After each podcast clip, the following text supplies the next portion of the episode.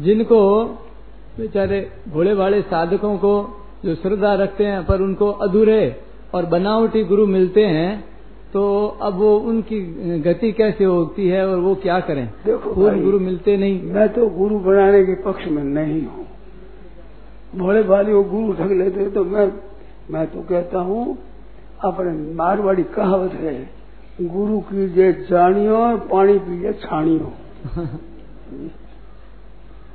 गुरु जान करके करना चाहिए, हर एक गुरु नहीं बनता।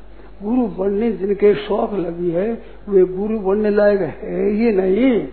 वे गुरु कैसे बने? हुए तो उनके चेले की इच्छा है तो वे चेला दास है। अब चेला दास गुरु कैसे बनेगा? रुपयों की इच्छा है, रुपयों का दास। मान की इच्छा है, मान दास।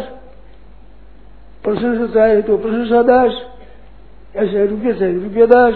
चेला चाहिए, वो चेला दास। अब चेला दास गुरु कैसे बनेगा? गुरु बनता है, वो तो जो रुपया जिनके पास है, उनको चेला बनावे। तो चेला बनावे तो भेंट आएगी रुपया। तो रुपया हुआ तो रुपया दिया उसने तो गुरु जी बने। तो गुरु जी हुए रुपयों के दास, आप हुए रुपयों के मालिक। तो आपका पोता चेला है वो? आपके पास रुपया? रुपयों को उनको गर्ज तो आपके चेला तो हुआ रुपया रुपया चेला हुआ वे तो पोता चेला हुआ आप हुए दादा गुरु ख्याल में आया नहीं शिष्य हरे धन और शोकन हरे ही शो गुरु घोर नरक में पड़े धन तो ले लेते हैं और उसके शोक दूर नहीं कर सकते वे गुरु नरक में जाते हैं